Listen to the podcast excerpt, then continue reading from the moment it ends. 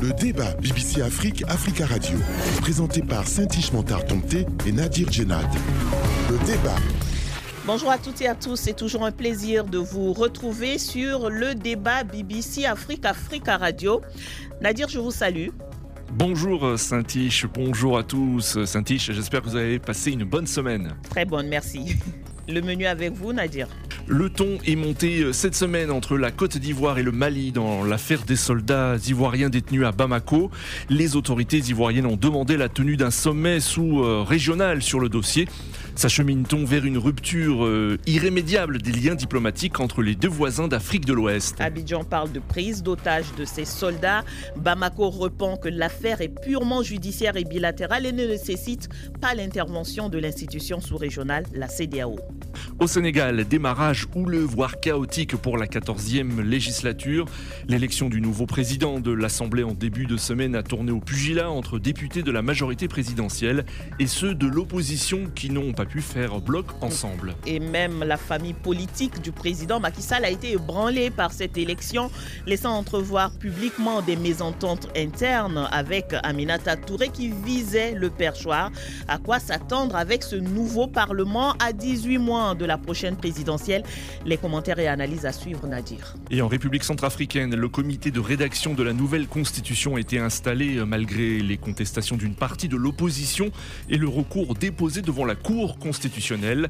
Quelles seront les conséquences de ce projet de nouvelle constitution? Pour l'opposition, la seule motivation de ce projet est un troisième mandat pour le président Touadéra, une opposition elle-même divisée en son sein et qui espère que la Cour constitutionnelle va trancher en sa faveur en annulant le décret de nomination du comité qui dispose, lui, de trois mois pour faire une proposition de nouvelle constitution. Notre grand témoin aujourd'hui est docteur Arthur Banga. Bonjour. Bonjour, bonjour euh, aux auditeurs d'Africa Radio et de BBC Afrique. Alors, docteur Arthur Banga, vous êtes historien, spécialiste des questions de défense et de sécurité. Vous intervenez depuis euh, Abidjan, Côte d'Ivoire. Vous êtes docteur en histoire des relations internationales de l'université Oufouette-Boigny et en histoire militaire de l'école pratique des hautes études de la Sorbonne à Paris. Vous êtes aussi chercheur à l'Institut de recherche stratégique de l'école militaire, toujours en France. Et vos travaux portent beaucoup sur la présence militaire française en Afrique, les armées euh, africaines, les conflits et la politique en Côte d'Ivoire. Nos confrères invités dans cette édition depuis Dakar au Sénégal, Charles Fay, bonjour. Euh, vous êtes euh, chroniqueur au groupe Futur Média et nous rejoindra euh, d'ici quelques minutes, nous l'espérons, depuis Bangui en Centrafrique, Jean-Charles Coena, journaliste centrafricain, correspondant de la Deutsche Welle et de Associated Press. Et nous y allons pour le premier sujet. Après plus de deux mois de négociations et de médiation, le ton se durcit entre Bamako et Abidjan, opposés dans le dossier des 46 soldats ivoiriens actuellement détenus à Bamako. Le Conseil national de sécurité de la Côte d'Ivoire a dénoncé mercredi, je cite, le chantage inacceptable du pouvoir de Bamako et a exigé la libération des soldats sans délai. Selon Abidjan, l'agent au pouvoir à Bamako conditionnerait la libération des soldats ivoiriens par l'extradition des personnalités maliennes en exil en Côte d'Ivoire. Abidjan qui a également appelé à la tenue d'un sommet de la CDAO sur le dossier. Dans une réponse le lendemain, les autorités maliennes ont accusé le gouvernement ivoirien d'être animé, je cite, par une volonté d'adversité, d'hostilité et d'avoir transformé un dossier judiciaire en une crise diplomatique. Selon le communiqué signé par le Premier ministre par intérim, le colonel Abdoulaye Maïga, la médiation engagée par le Togo est l'unique cadre de règlement du dossier et le Mali n'est nullement concerné par cette procédure devant l'instance communautaire. docteur Arthur Banga, les autorités ivoiriennes d'abord euh, ont-elles été un peu naïves dans ce dossier? Euh, On a entendu le porte-parole du gouvernement ivoirien au lendemain de la libération des trois soldats qui faisaient partie euh, de ce groupe de soldats détenus à Bamako, se féliciter d'un geste qui laissait entrevoir une suite plutôt heureuse dans ce dossier. Quelques jours après, on se retrouve avec cette, euh, on va dire cet environnement de, ce dossier. Est-ce que le gouvernement ivoirien a fait preuve de naïveté, selon vous? Bon, pas nécessairement. Le, gouvernement ivoirien, depuis le début de, cette crise, euh, que j'avoue totalement inutile hein, dans, dans l'espace régional africain, a, opté clairement pour, pour la médiation, pour, la, pour de la diplomatie. justement, au, bout d'un moment, avec la libération des, des trois premiers soldats ivoiriens, pour le gouvernement ivoirien, les choses allaient sur le bon chemin, d'autant plus que le président Hassan Ouattara et, le CONAS Goïta s'était même entretenu pour la première fois sur ce sujet directement. Et donc, il y avait, il y avait bon espoir. Il y a juste que, euh, en recevant euh, une délégation nigériane, euh, Assimi Goïta a, a repris euh, une de ses conditions. D'ailleurs, c'est pas nouveau, il le disait dans, dans, toutes, dans toutes les négociations en amont. Mais pour la première fois, Assimi Goïta euh, euh, chef de la junte, donc parle publiquement de d'échanges en quelque sorte hein, entre entre euh, euh, les soldats ivoiriens détenus et euh, euh, des Maliens exilés en Côte d'Ivoire. Et pour le gouvernement ivoirien, cette position publique officielle est donc contraire à, l'esprit qui, qui, qui, prévalait jusqu'à présent. Et a donc fait Alors, si vous dites que cette condition, enfin, cette condition, même si le gouvernement de Bamako ne le présente pas comme telle, cette conditions, le, colonel Assimi Goïta en aurait déjà parlé lors des précédentes négociations. Qu'est-ce qui, explique donc le fait qu'aujourd'hui, euh, euh, le gouvernement euh, ivoirien semble être très en colère? Puisque ce n'est pas nouveau. Quand, quand, vous, quand vous dites quelque chose dans des négociations, ça reste dans des négociations. Ça reste en quelque sorte privé, même si la presse peut se faire écho de, ce qui s'est dit, mais à partir du moment où le, le, le, président malien le dit publiquement, en ce moment, on sort du cadre diplomatique, on sort du cadre surtout juridique. Parce que normalement, si, si c'est une question juridique, c'est qu'on doit s'attendre à un procès et euh, euh, les conclusions de ce procès vont permettre la fin. Mais quand Assimi Goïta le dit officiellement, publiquement, c'est une autre phase. Ce n'est plus euh, dans, dans, dans, les secrets de la négociation, ce n'est plus officieux, ça devient officiel. Et en ce moment, le, le gouvernement ivoirien perçoit, doit avoir une réaction officielle qui, euh, qui est celle qu'on a vue. Il interprète ça, d'ailleurs il a toujours interprété ça, hein, en privé aussi, comme, euh, comme euh, une rançon dans une prise d'otage. Ils, ils n'ont fait que dire officiellement les réponses qu'il donnait déjà en privé à, à, à Simigoïta et à la jeune mmh. malienne. Docteur Aturbangal, la Côte d'Ivoire souhaite la tenue dans les meilleurs délais d'une réunion extraordinaire des chefs d'État et de gouvernement de la CDAO. Les autorités maliennes ne veulent pas que la CDAO se mêle de, cette affaire. Faire appel à la CDAO était selon vous une bonne idée, étant donné la méfiance des autorités maliennes actuellement vis-à-vis de l'instance sous-régionale? Je veux dire, euh, dans, les traditions africaines, hein, pour, pour rester très africain, c'est le process, on parle à deux, on parle devant un témoin, ensuite on parle devant toute la communauté. Voilà, pour, euh, pour, pour, euh, pour le gouvernement ivoirien, la médiation et les médiations, il n'y a même pas eu que la médiation togolaise, c'est celle qui a, qui a eu plus de poids, qui a porté plus de fruits, mais il y a eu l'intervention du secrétaire général de l'ONU, il y a eu l'intervention de Macky Sall, justement président de l'Union africaine, pour, euh, pour, pour les autorités ivoiriennes. Cette étape hein, de, de, de médiation indirecte par le biais de médiateurs ne porte pas ses fruits. Donc, il faut passer à l'étape supérieure, qui est l'étape de, de, la CEDEAO, justement, pour justement porter une voix plus collective, hein, à la fois en termes de, de, concertation, mais aussi de coercition. Hein. Et donc, pour les Ivoiriens, ça, c'est monter un cran au-dessus, mais toujours dans, dans, dans, le volet diplomatique pour avoir plus de pression, justement. Euh, euh, voilà. Mais, docteur Arthur Banga, faire appel à la CDAO, justement, est-ce que cela n'envenime pas encore un peu plus la situation? Et, surtout avec cette multitude de médiateurs déjà impliqués dans cette affaire, est-ce qu'on ne risque pas de, l'enliser? Trop de médiateurs, pour quel résultat? Oui, mais justement, euh, pour les Ivoiriens, l'unique médiateur ou le principal médiateur n'a pas donné les résultats escomptés. Parce que pour la Côte d'Ivoire aujourd'hui, ça fait deux mois. Et au bout de deux mois, ils ont eu trois soldats qui est un pied en avant. Et ensuite, publiquement, euh, une, euh, un appel à, la rançon qui publiquement, donc c'est un pas en arrière. Du coup, pour les autorités, vous voyez, il y a un agacement. Il y a un agacement parce que les choses ne bougent pas comme il se doit. Et donc, pour elle, il faut changer en sachant que la CEDEAO peut avoir un pouvoir de coercition plus important. Est-ce que ce n'est pas naïf, justement, de penser que cette CEDEAO qui avait déjà eu, beaucoup de mal à, face à la, à la junte dirigée par le colonel Assimi Goïta quand il a pris le pouvoir. On a vu cette CDAO presque impuissante devant cette junte malienne. Aujourd'hui, espérer que cette CDAO puisse euh, avoir un pouvoir de sanction, de coercition sur, sur Bamako, est-ce que ce n'est pas naïf de la part des, je ne crois pas, du gouvernement je ne, crois pas que la, je ne crois pas que la CDAO ait été si impuissante, puisque la CDAO a, a, a sanctionné, la CDAO a obtenu du Mali qu'il passe de 5 années de transition à 2 années de transition. Donc euh, mm. la CDAO n'a pas été si impuissante. Je ne vois pas pour justement si les, les Maliens réagissent et refusent d'aller à la CEDEAO, c'est que quelque part, ils, savent que c'est un coup de pression supplémentaire plutôt que de rester dans la médiation togolaise et qui, allait rester sans doute dans, un rôle plus de facilitateur, qui n'allait jamais condamner, qui n'a pas de pouvoir de coercition. Aujourd'hui, en portant l'affaire vers la CEDEAO, il peut y avoir pouvoir de pression, pouvoir de coercition. Je ne crois pas que la CDAO ait été si impuissante face à la jeune malienne. Si elle avait été si impuissante face à la jeune malienne, on aurait une transition de, de 5 ans en plus des 18 mois qui, sont, qui, ont, qui ont été déjà euh, euh, accomplis par, par, le, Mali. Revenons donc sur ces différentes médiations qui sont en cours. Le Togo, on a parlé de l'intervention du président bissau-guinéen, on a parlé de l'intervention du président euh, guinéen, du, du, du, colonel Mamadi Doumbouya. Pourquoi est-ce que toutes ces médiations euh, n'arrivent pas à emmener les deux parties à s'entendre sur ce dossier? Parce que euh, je pense que pour, euh, pour, pour, la jeune, malienne, fait durer au maximum cette affaire est importante pour elle.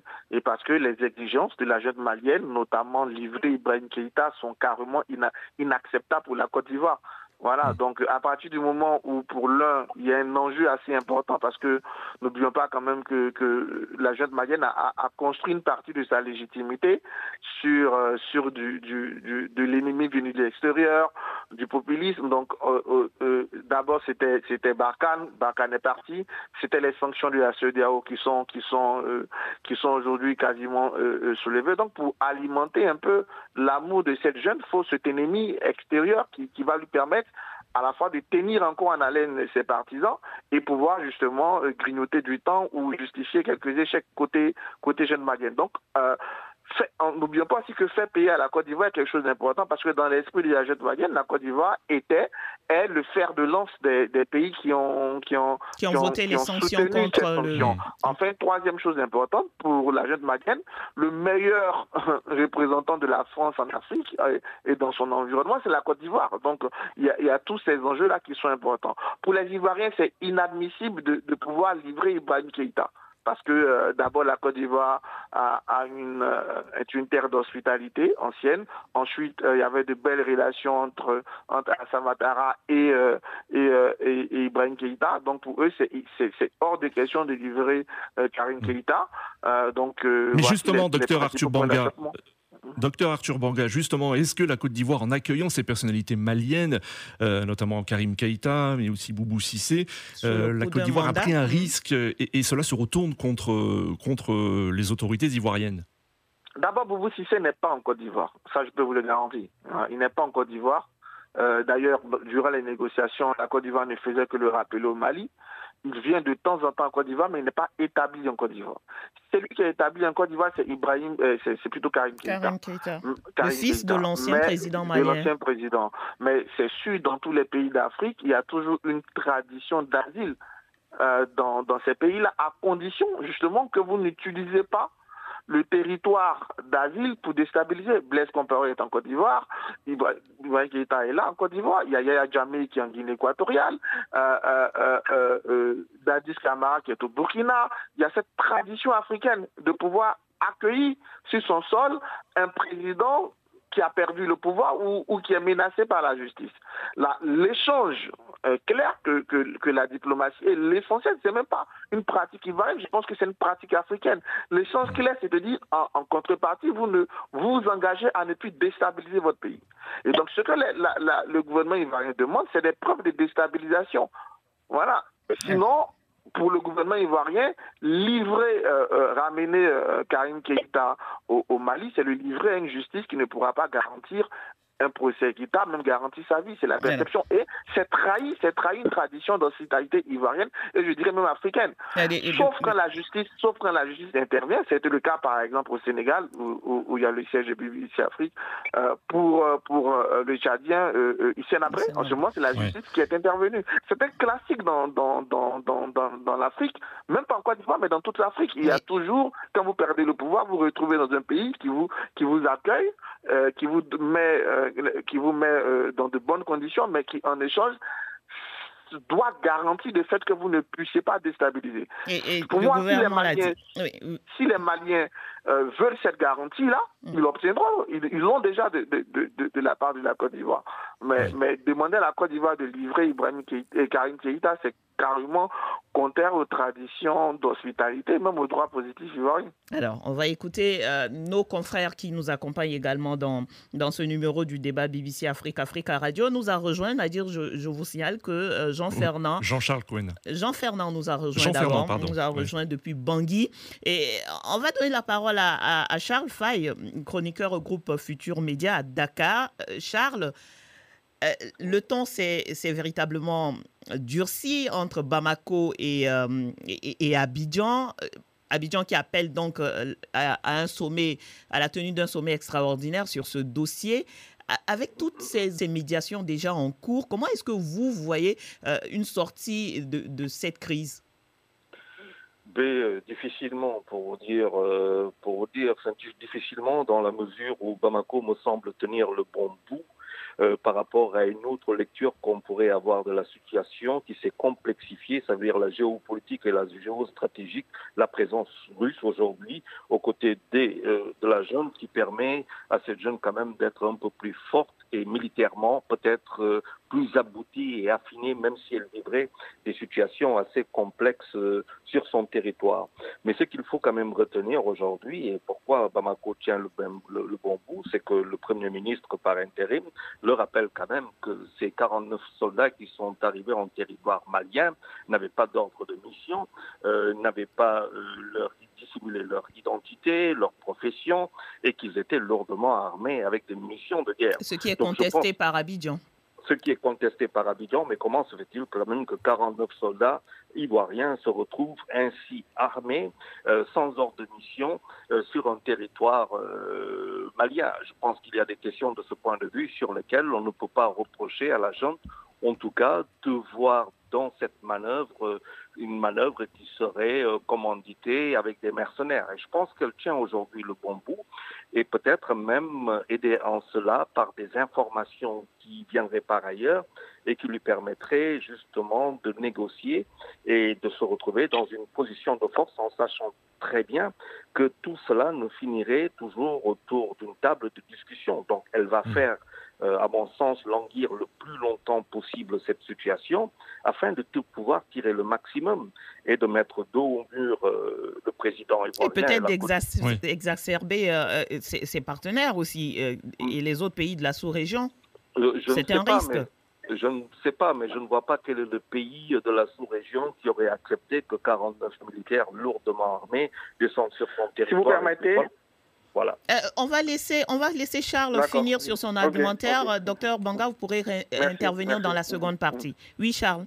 Voilà, moi, pour moi, c'est la situation. Cette situation, elle découle d'abord de celle-là, de la présence de 49 militaires. après, on peut dire tout ce que l'on veut, on peut développer un certain nombre de choses, mais quand vous avez des soldats qui dissimulent leur identité, des soldats qui n'ont pas d'ordre de mission, des soldats qui n'ont pas d'autorisation, qui sont armés d'armes, qui ont des munitions de guerre lourdement armées et qui n'ont pas un objet précis de leur présence sur le sol malien, valable pour n'importe quel autre pays au monde, vous ne pouvez que faire ce que la junte a Merci. fait. Merci Charles. On va marquer une pause, Charles, et on revient. Le débat BBC Afrique, Africa Radio, présenté par Saint-Ish Montar et Nadir Djenad. Le débat Merci à tous de votre fidélité. Bienvenue dans la deuxième partie de votre émission. Notre grand témoin cette semaine est Dr Arthur Banga, historien spécialiste des questions de défense et de sécurité. Il est en ligne d'Abidjan. Deux confrères journalistes sont également avec nous. Charles Fay, chroniqueur au groupe Futur Média en ligne de Dakar. Et depuis Bangui, la capitale centrafricaine, Jean-Fernand Kouena, journaliste centrafricain, correspondant de la Deutsche Welle et de Associated Press. Et si vous avez raté le début de cette émission, retrouvez-la en podcast sur euh, www.bbcafrique.com et www.africaradio.com. Vos commentaires, eux, sont attendus sur notre page Facebook, le débat BBC Afrique-Africa Radio. Nadir? Euh, euh, oui, nous allons donc donner la parole à notre euh, confrère Jean-Fernand Coena, hein, depuis Bangui, journaliste centrafricain, correspondant de la Deutsche Welle et d'Associété de presse, concernant ces tensions diplomatiques entre les, autorités ivoiriennes et maliennes. Alors, Jean-Fernand, on voit que rien ne semble attester d'un avancement dans les négociations entre Bamako et Abidjan. Selon vous, a-t-on atteint un point de non-retour dans les relations diplomatiques entre les deux pays Bien sûr que oui, nous assistons à une situation où tous les acteurs euh, impliqués, y compris la CDAO, y compris euh, les présidents, de, solliciter pour euh, négocier et en vue d'avoir une issue favorable à cette situation, sont devenus de fait des acteurs récusables. Figurez-vous que par le passé, le Mali a déjà intercepté une conversation du président Alassane Draman Ouattara avec quelques leaders qui étaient déjà dans une logique, dans une posture euh, d'attenter euh, ou de conspirer contre euh, la jette au pouvoir. Et cette situation a fait l'objet de beaucoup de critiques et qui a mis déjà en mal la collaboration, les bonnes relations diplomatiques, les justes et les coutumes, les pratiques diplomatiques entre le Mali et la Côte d'Ivoire.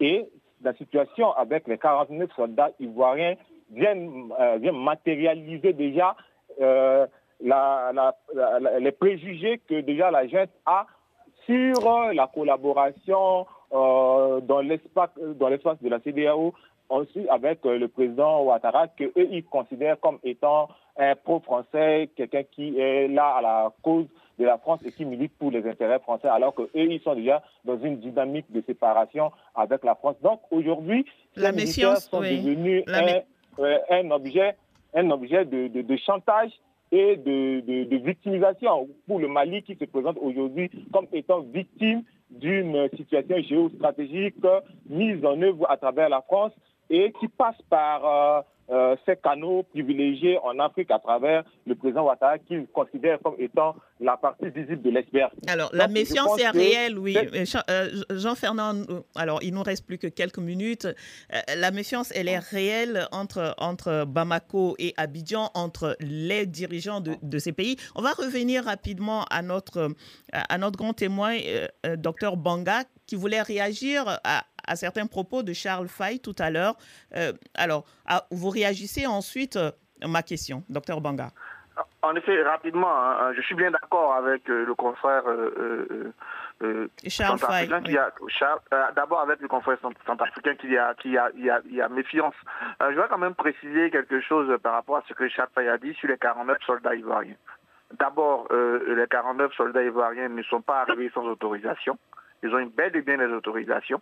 Vous ne pouvez pas imaginer que euh, même, même si euh, le, gars qui en vient de faire le coup d'État le plus évident du monde ne va pas venir avec deux avions, un avion dans lequel il y a des munitions et l'autre dans lequel il y a les militaires. Donc les militaires vont descendre, aller chercher des munitions avant de venir. Non, aucun avion ne peut atterrir d'un aéroport sans autorisation il y a bel et bien eu des autorisations de, des autorités malienne. J'explique d'ailleurs, je vais aller un peu dans le détail. La Côte d'Ivoire n'a pas Alors, rapidement, parce qu'on n'a plus qu'une minute. Euh, deuxième chose, deuxième chose donc, il y a eu des autorisations. Deuxième chose, je suis disséminé. Non, il n'y a jamais, il y a jamais dissimulé. Je ne sais pas si vous avez des amis militaires, mais c'est même déconseillé à des militaires de mettre militaires sur les passeports. Encore plus d'un pays comme la Côte d'Ivoire, n'oubliez pas qu'on sort d'une guerre. En 2011, il y a des gens qui sont morts parce qu'ils étaient marqués militaires sur leur, ou policiers sur leur euh, Est-ce que, docteur Banga, avec tout ce que vous évoquez, vous voulez dire que c'est un c'est un complot, que Bamako est dans le faux, que, que c'est un coup qui a été monté contre ces, sur, sur deux Il y a bien des éléments qui, sont, qui portent à confusion dans ce dossier et qui servent d'argumentaire à Bamako. Le seul élément qui porte à confusion, c'est le manque d'ordre de mission. Pas parce qu'il n'était pas fait, parce que les éléments ne l'avaient pas sur eux. Mais si l'histoire d'autorisation de, et l'histoire de dissimuler ces, identités, c'est totalement faux. Alors, euh, totalement faux. ce dossier, docteur Banga, pourrait être évoqué, et, euh, et je pense que c'est le souhait euh, de d'Abidjan, pourrait être évoqué en marge de l'Assemblée générale des Nations unies qui, qui commence, qui, qui se tient ce 20, ce 20 septembre.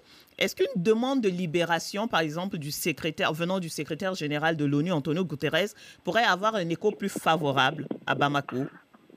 Moi, je pense que les autorités devraient plus se concentrer sur, euh, euh, sur la, piste ONU que la piste CDAO, puisqu'ils sont quelque part présents en lien avec l'ONU. Mmh. Voilà, donc c'est plus logique que ce soit l'ONU qui, qui, qui réclame euh, euh, leur, euh, libération, ce qui n'est pas encore arrivé depuis officiellement. Même si Antonio Gutiérrez est, intervenu, je pense que c'est une piste qu'il faut exploiter.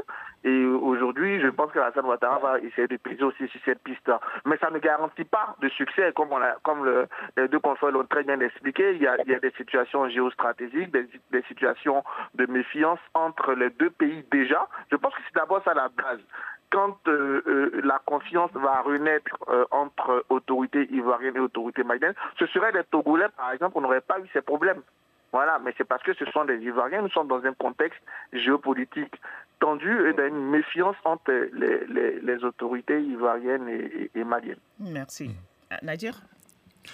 Nous passons au deuxième euh, euh, sujet. Au Sénégal, c'est en présence des gendarmes à l'intérieur même de l'hémicycle que le nouveau président de l'Assemblée nationale sénégalaise, Amadou Mam Diop, a été élu dans la soirée du euh, lundi 12 septembre, jour d'une rentrée parlementaire très mouvementée, marquée par des bagarres, des insultes, des cris et un micro arraché.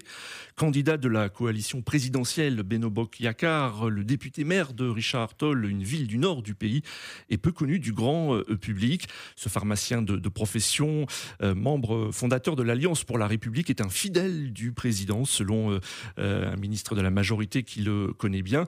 Député de 2012 à 2021, il avait quitté l'Assemblée pour prendre la tête de la SAPCO, la Société nationale d'aménagement et de promotion des côtes et zones touristiques du Sénégal.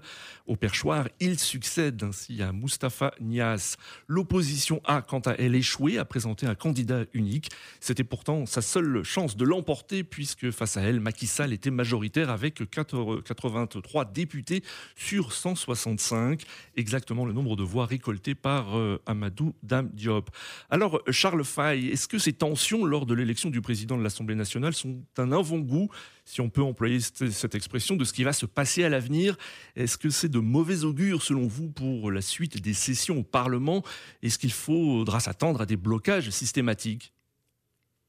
Mais certainement, c'est un, c'est un avant-goût, certainement, de ce qui va survenir pour ces 15 prochains mois de, de la présidence euh, voilà, de, de, Macky Sall, une présidence que l'on pourrait dire, euh, entre guillemets, euh, de transition. Et c'est ce, que, c'est ce qui a été montré la fois dernière. Donc, euh, une Assemblée nationale qui a, qui a commencé son installation avec tous les problèmes que nous avons vus à la radio et à la télévision, mais à laquelle tout le monde s'attendait quasiment pour la seule et simple raison qu'au Sénégal, nous avons quand même connu une évolution dans le politique, euh, dans le débat politique qui s'est envenimé ces derniers mois, voire ces deux ou trois dernières années avec beaucoup d'animosité. Et je pense que cela été vu, c'est ce qui s'est révélé. Maintenant, avec une situation inédite à l'Assemblée, pour la première fois, on se retrouve euh, avec quasiment une bonne moitié de l'Assemblée nationale euh, qui entre les mains de l'opposition. Donc, euh, mmh. on apprend à vivre avec, cette opposition on apprend à vivre avec. Mais je ne cacherai, je ne cacherai pas peut-être que quelque part, il était question d'un coup d'éclat de l'opposition qui a très bien réussi euh, à se faire remarquer, à faire passer des images et peut-être attirer le président, attirer l'attention du président sur ces 15 prochains mois où aucun cadeau ne lui sera fait. Charles, ce nouveau président, euh, Amadou Mam Diop, euh, quels sont ses atouts pour tenir cette mandature? Vous l'avez dit, c'est une législature à, la configuration inédite. Et on a eu un avant-goût, comme vous l'avez dit, avec cette première séance. Est-ce qu'il a des atouts, lui, pour pour quand même permettre que cette, euh, cette législature puisse légiférer, travailler, adopter des lois, faire passer des lois, enfin, à faire ce que le peuple sénégalais attend euh, de son Parlement? Alors, il est déjà fragilisé d'entrée. Certainement qu'il a des atouts, euh, mais il est déjà fragilisé d'entrée. Et par qui plus est, euh, une ancienne première ministre euh, qui se trouve être Aminata Touré et ancienne ministre de la Justice qui parle d'une candidature familiale. Ça veut Pourtant, elle est de la majorité aussi. Elle est de la majorité, mm. mais c'est elle quand même qui dès, la mise de l'élection du président, c'est elle qui déjà ouvre les hostilités en disant que c'est un, voilà, c'est un candidat familial, euh, un ami de la famille, et voilà que le président Macky a fait euh, une préférence, a préféré la, famille. Et donc de ce point de vue, ça pose quand même un problème. Elle le fragilise. Bon, il faut aussi euh, retenir que Mimi Touré, Aminata Touré, certes est de la majorité, elle est dans un groupe parlementaire, mais bon, quel, quel est son avenir politique avec tout ce qui a été fait?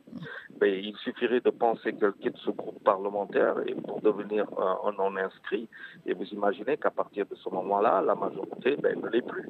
Puisque, vous, voulez dire que Aminata Touré, dans sa fronde, pourrait aller beaucoup plus loin que de simples déclarations et, fragiliser euh, la majorité euh, parlementaire, le camp présidentiel à l'Assemblée?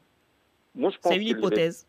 Oui, je pense qu'elle irait même beaucoup plus loin. Ça veut dire qu'on déjà camper l'après-maquis, camper l'après-maquis, et cela dès à présent. Et ça, euh, quand on, quand même, quand elle fait du président Macky Sall euh, un, leader euh, qui, qui, penche beaucoup plus pour la préférence familiale que pour les valeurs et vertus du management et de la République, c'est quand même un coup dur. Quand elle parle du couple présidentiel qui prendrait toutes les décisions politiques, quand elle parle d'un troisième mandat auquel qu'il ne pourrait faire qu'il se prononcerait euh, tout de suite après la nomination d'un Premier ministre, elle le met au défi. Elle-même se projette. Moi, je suis convaincu qu'elle s'est projetée et que cette dissidence euh, n'a pas fini euh, de faire son œuvre.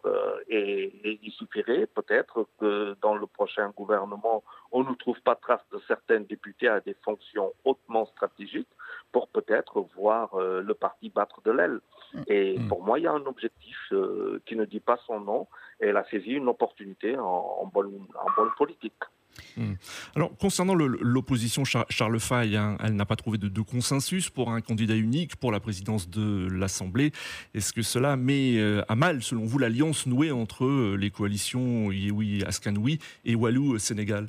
Non, je ne pense pas. Je pense que cette euh, coalition ou intercoalition saura toujours se retrouver pour les votes de, loi, donc se retrouver euh, pour faire face euh, si elle l'estime nécessaire. Bien entendu, maintenant, pour la présidentielle, parce que c'est dans 15 mois, hein, c'est dans 15 mois, la présidentielle, il va falloir dès à présent euh, travailler sur les profils, les candidatures. Et donc, c'est une intercoalition qui, à mon sens, a 15 mois aussi de transition au bout desquels, parce que c'est un problème national, n'oublions pas que pourrait euh, tout simplement être dissoute en 2024, après juillet 2024, hmm. par rapport au nouveau, nouveau, pouvoir qui viendrait, qui s'installerait. Ce, que vous dites, ce que vous dites, Charles Fay, c'est qu'il y aura des difficultés pour obtenir un seul candidat de l'opposition à la prochaine élection présidentielle? Ah, Ça c'est clair, ça, à mon avis, euh, à mon avis c'est clair. À mon avis, c'est clair. Nous avons euh, Ousmane Sonko qui, qui a le vent en poupe, mais derrière, euh, euh, on parle d'amnistie qui pourrait être votée prochainement à l'Assemblée nationale pour le retour de, de, Karim Ouad, fils de l'ancien président, de, l'ancien maire de la Khalifa Khalifa Sall. Donc vous imaginez, forcément, on irait vers une implosion, mais bon, attendu. je vois mal toute l'opposition, en tout cas significative, pour ne pas manquer de respect aux autres, se retrouver derrière euh, Ousmane Sonko euh, pour faire face à soit une troisième candidature ou une candidature euh, de l'actuelle majorité. Hmm. Une opposition qui a, et Nadir l'a souligné, eu déjà du mal à, s'allier derrière un candidat, ce qui aurait peut-être donné un autre visage à cette, à cette élection du président du, du, Parlement, de l'Assemblée nationale. docteur Arthur Banga, justement une assemblée avec euh, cette configuration inédite au Sénégal, euh, est-ce que c'est une chance pour, la démocratie sénégalaise et, surtout à, quelques mois de la prochaine présidentielle Est-ce que cette institution peut jouer un rôle euh, primordial, déterminant dans, dans cet enjeu présidentiel?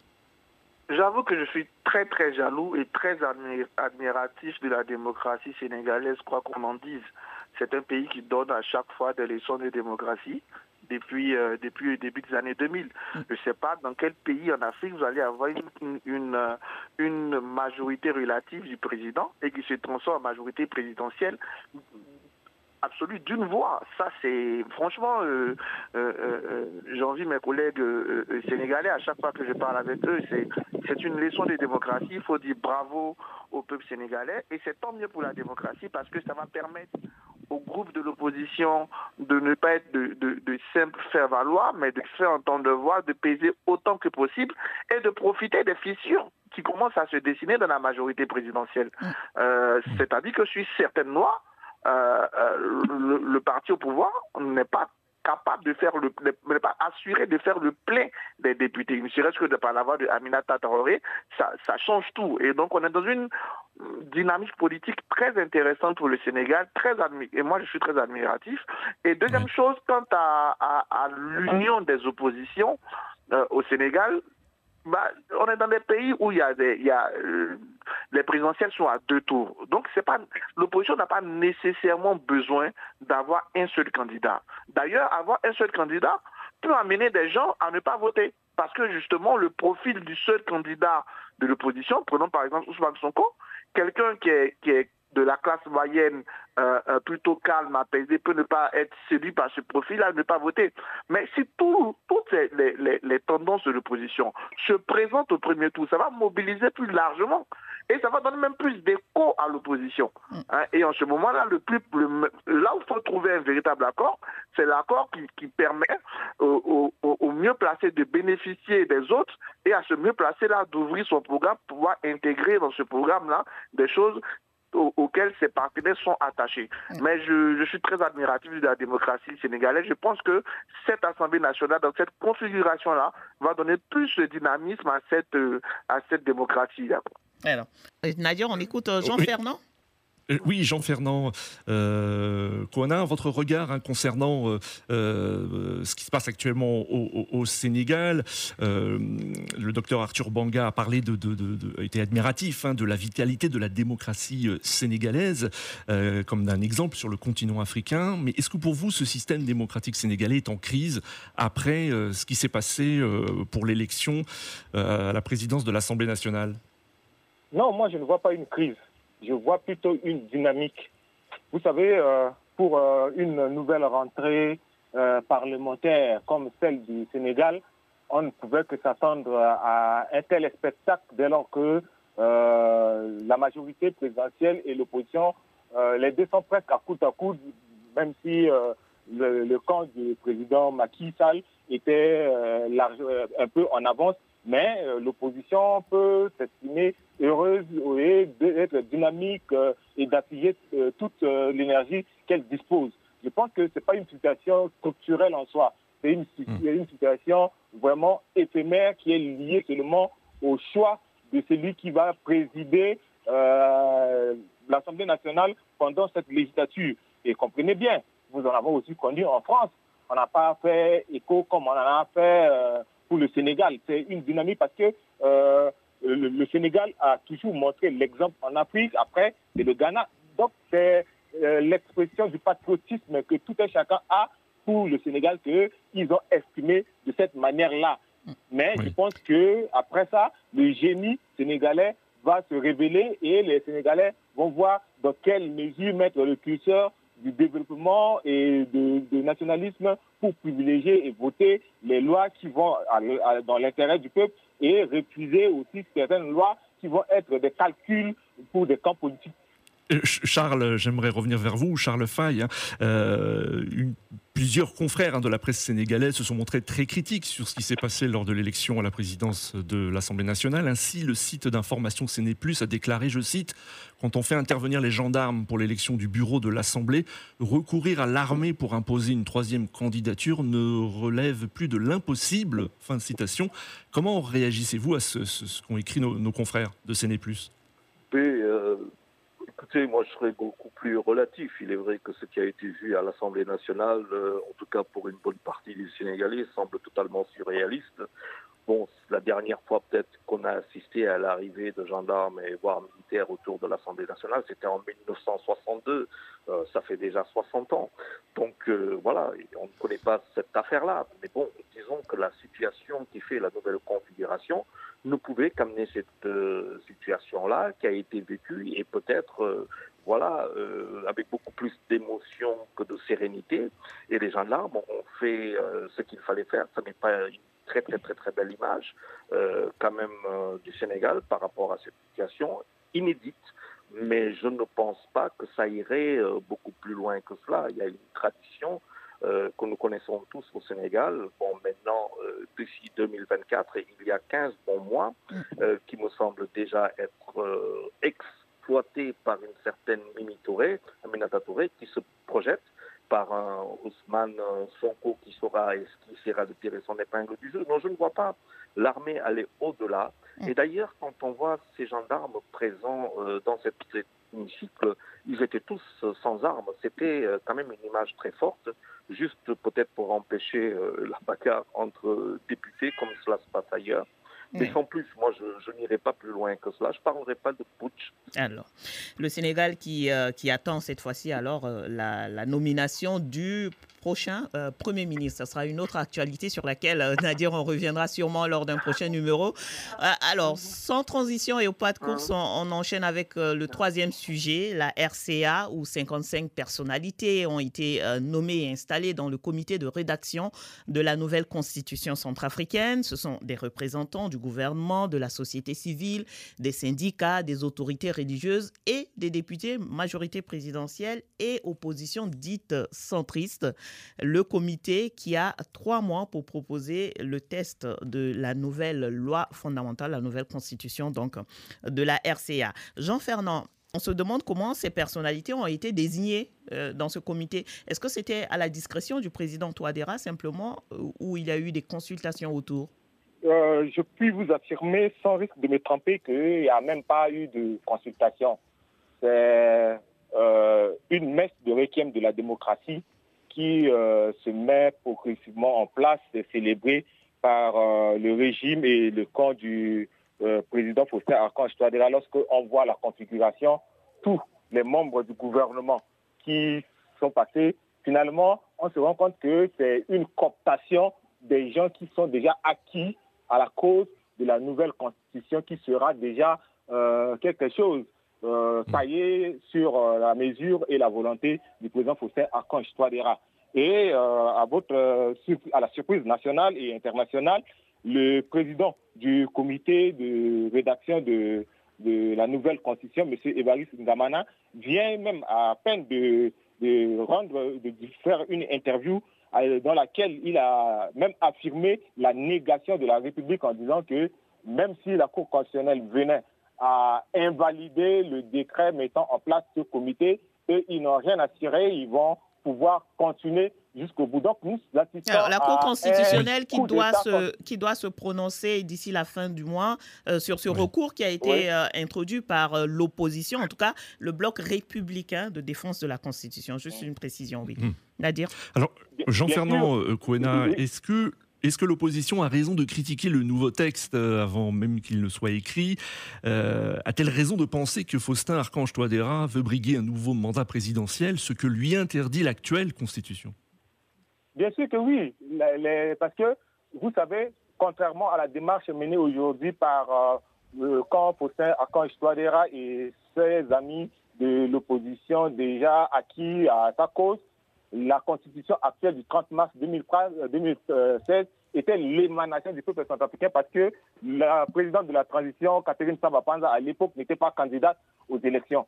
Donc, elle a eu le temps nécessaire avec son gouvernement de consulter les peuples, le peuple centrafricain à la base. Tous les centrafricains des 16 préfectures à l'époque se sont prononcés pour qu'on puisse avoir cette euh, euh, constitution du 30 mars 2016.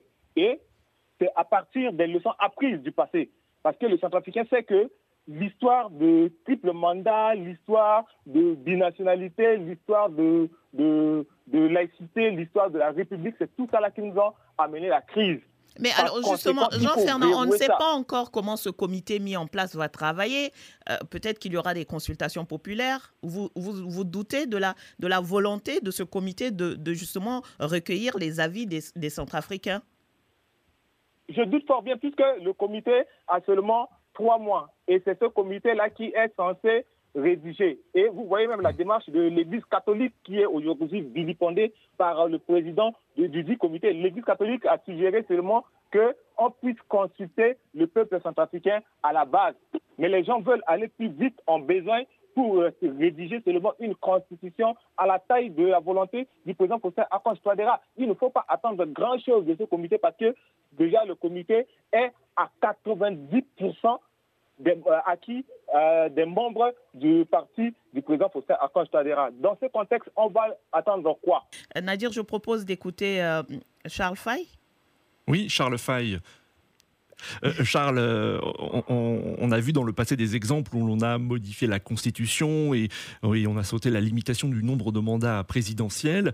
Euh, il y a eu des, tensions politiques. Est-ce que, selon vous, on va s'acheminer vers une nouvelle crise politique en Centrafrique si une nouvelle Constitution voyait le jour? Mais c'est clair déjà que nous avons 70% du territoire occupé par des groupes armés, véritable problème d'union nationale.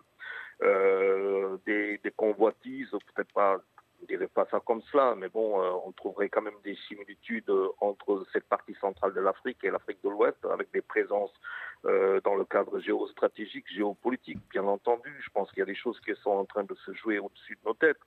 Maintenant, pourquoi le président, dès à présent, à peine, tout ce projet est quand même vieux parce qu'en mars dernier, on en parlait, donc ça veut dire neuf mois, euh, six mois après, on est toujours dans, dans sa logique à lui. Pourquoi ces présidents veulent-ils, une fois élus, euh, tout de suite faire voter ou changer la Constitution pour aller peut-être vers un rallongement ou alors la suppression simple, toute simple des, comment dire, euh, des mandats de certaines causes qui permettraient d'être là et pour un certain temps. Euh, je pense que nous avons une nouvelle dynamique qui est en train de revenir. Euh, L'Afrique qui vit ses crises, cela a commencé en Afrique de l'Ouest et c'est en train de se propager avec des présidents qui, au nom, je ne sais pas moi, d'intérêts personnels, mais qui, à mon sens, aussi se retrouvent euh, sous des situations de géostratégie qui nous dépassent tous. Euh, c'est, cela est assez triste pour euh, la Centrafrique qui est aujourd'hui très riche, mais euh, confronté à un sérieux problème euh, d'équilibre euh, social, économique et de souveraineté nationale. le président Touadéra qui dit répondre par ce projet à la sollicitation du peuple centrafricain qui lui qui voudrait donc une nouvelle constitution pour, pour un meilleur développement. On va écouter docteur Arthur Banga sur, sur ce sujet. Docteur Arthur Banga, Charles a souligné la Centrafrique avec ses nombreux défis sur le plan sécuritaire, sur le plan du développement. Quels peuvent être selon vous euh, les conséquences de ce projet d'une de, de, nouvelle constitution. Mais entendre, entendre le, le c'est déjà, on voit déjà les conséquences hein, d'une c'est un, projet qui va diviser davantage la société centrafricaine, là, là où elle a besoin d'être plutôt unie. C'est un projet finalement qui, ne garantit même pas un plus en termes de, de, progrès démocratique. Hein, hein. Euh, c'est dommage que dans notre pays, à chaque fois, les, changements de constitution euh, euh, entraînent de profondes divisions, des morts, etc. Hein, dans, dans tous les pays où où euh, ça se fait actuellement.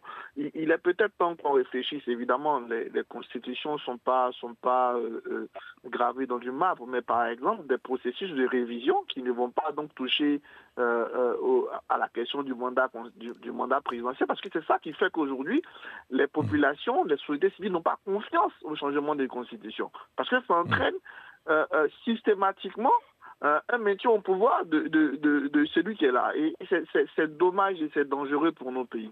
Deuxième chose hmm. qu'il faut tirer, c'est-à-dire, euh, quand je vois partout euh, bienvenue la Russe, bienvenue la Russe, ça garantit rien en termes de sécurité déjà, parce que 70% du, du, du, territoire est, en, est, encore occupé. Et c'est pire même au Mali, où, où, depuis leur arrivée, les, les les, les, djihadistes ont eu plus, euh, plus de, de, de, territoire, mais ça n'apporte rien du point de vue de la démocratie, au contraire. Merci, docteur hmm. Banga. Le débat BBC Afrique, Africa Radio en duplex à Paris et Dakar. C'est l'heure d'écouter les messages des auditeurs sélectionnés par Didier Ladislas Lando de BBC Afrique. Réagissez et laissez-nous vos commentaires via notre compte Twitter, débat BBC Africa et sur notre page Facebook, facebook.com slash débat BBC Africa. Bonjour Saint-Tiche, bonjour Nadir, bonjour à tous. Voici quelques réactions d'internautes recueillies sur la page Facebook de l'émission.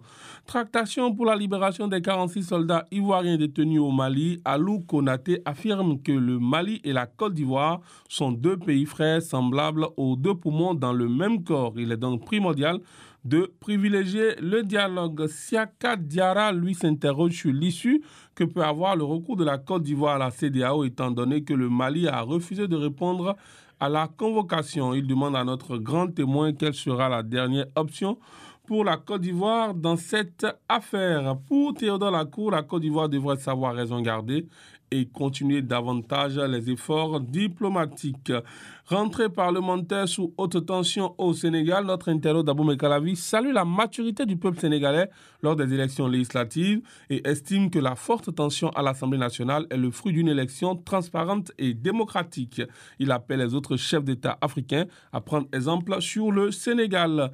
Installation du comité de rédaction d'une nouvelle constitution en Centrafrique, archiduc Théodore du Tchad pense que la rédaction d'une nouvelle constitution est un projet taillé sur mesure pour permettre à Touadéra d'avoir plus de mandats. Notre internaute pense cependant que ce n'est pas mauvais puisque la RCA a besoin de Touadéra pour mieux se positionner sur tous les plans.